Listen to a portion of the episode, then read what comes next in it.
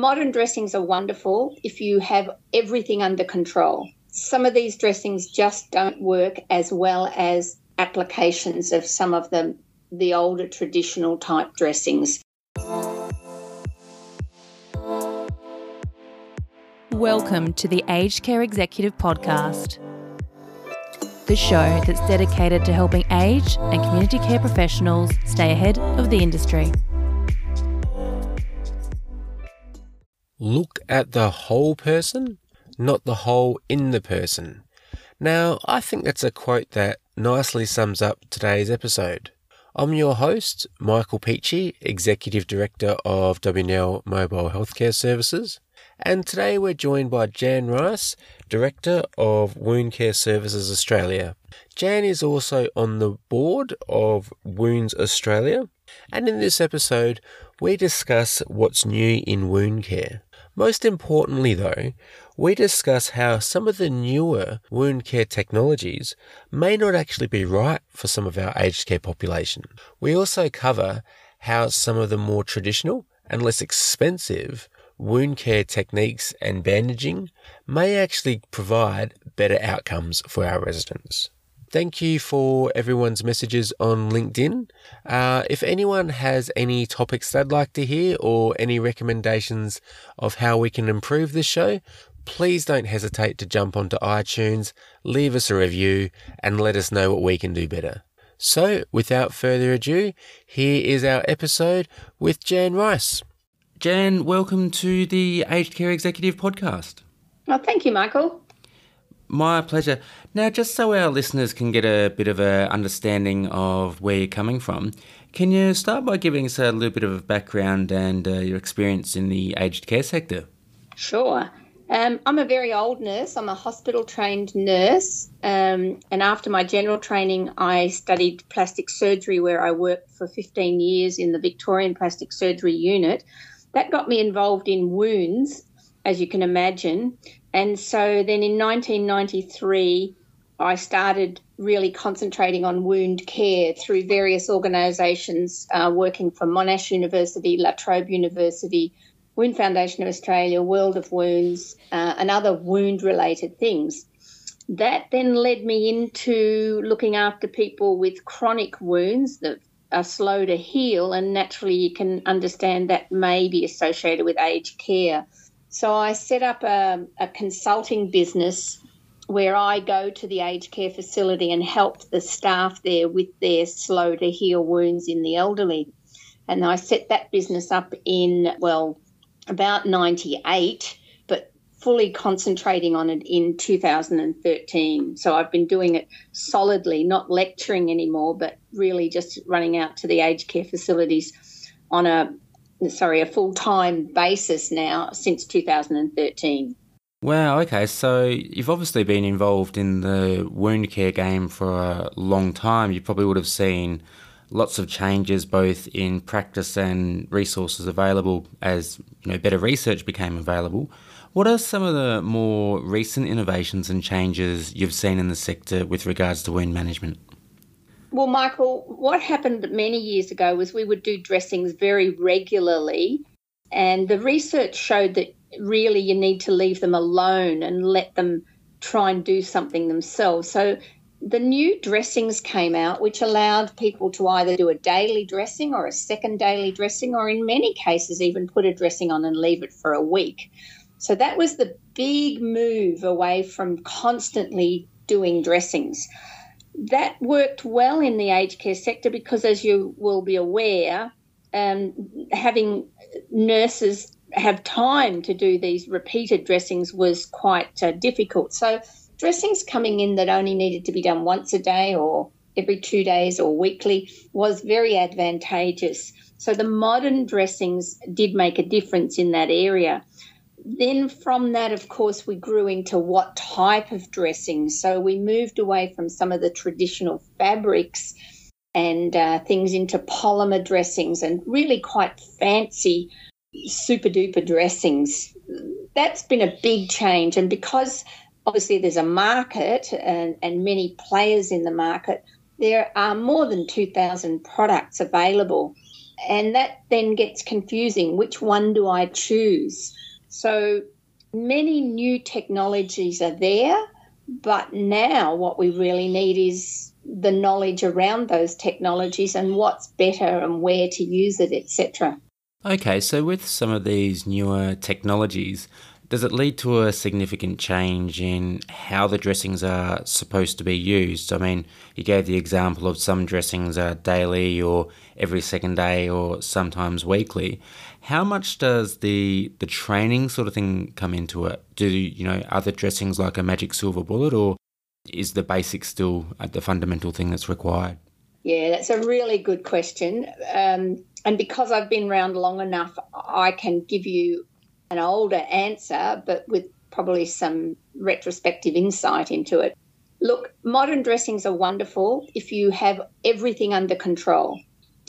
But in an aged care facility where you have people who are doubly incontinent, at risk of infection, malnourished, etc., some of these dressings just don't work as well as more regular, basic cleaning and applications of some of the, the older traditional type dressings.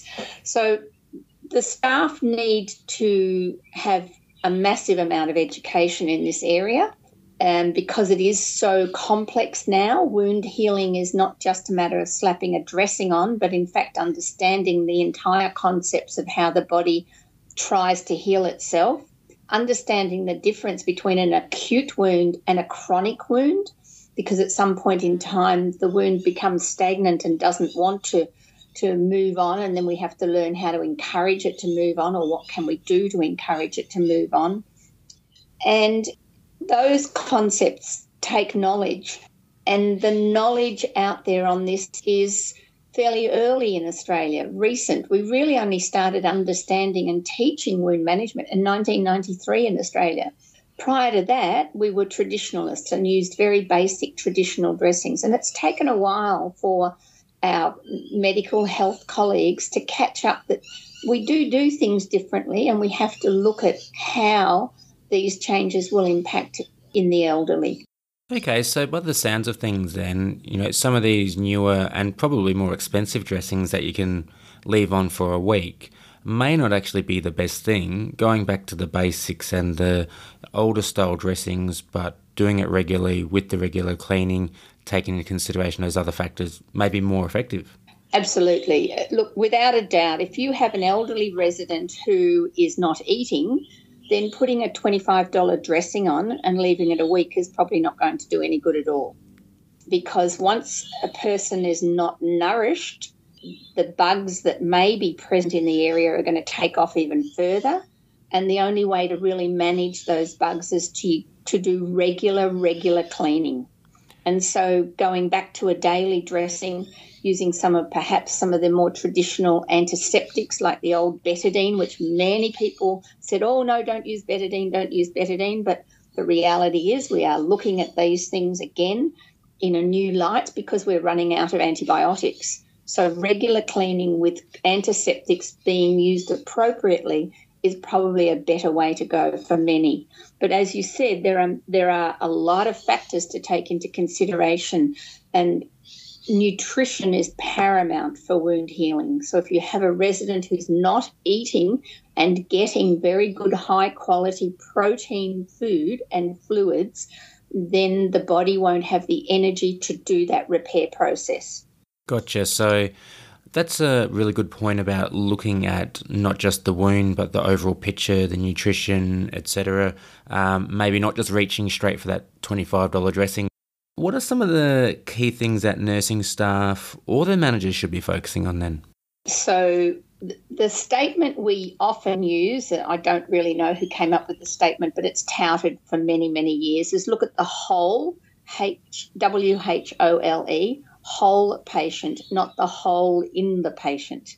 Now, if you look at the whole patient, you are looking at nutrition, you're looking at skin hydration. So we really want very good moisturizing of these elderly people's skin. It's been proven that if you apply moisturizer twice a day, minimum, you will increase the suppleness of the skin and therefore it'll be less at risk of skin tears. So we want good quality moisturisers applied to their limbs twice a day minimum. We need elderly people to be de stressed, which is very hard. It's easy to say, but very hard to manage because it there's a, seems to be this natural process as we age of becoming actually a little more anxious. So we need to reduce anxiety, uh, create happy environments with happy patients who are getting a good night's sleep and good nutrition and kept warm and comfortable. So they're all basics of life, aren't they? Good food, feeling well, in a well, a, a nice environment. You create those simple, basic things with regular cleaning of the wound, you're probably going to make a difference. And those things shouldn't cost a lot of money. They're basic care. And when you're looking at the basic care side of things, because of the changes in technology and, like you mentioned before, the going back and looking at some of the antiseptics when used appropriately and so forth, what is the importance or how important is professional development in this space? Is the rate of change such that nursing staff should be looking at this on a you know very regular or semi-regular basis, or what are some of the um, factors around training there? All right. So sadly, even though I have a university background, the university training is quite textbook and not really practical. So you do need your staff to have education from people who are actually putting their hands on and in wounds rather than someone who's read text about how to do wound care. Number one, so good clinical education is important. Um, and with regard to renewing it, probably once a year, an update on what's the latest, where's the thoughts going, etc., should be done. And so most facilities do have a mandatory training program and staff are encouraged to attend the various topics to keep themselves updated. We do encourage um, bigger facilities to have what we call a wound champion.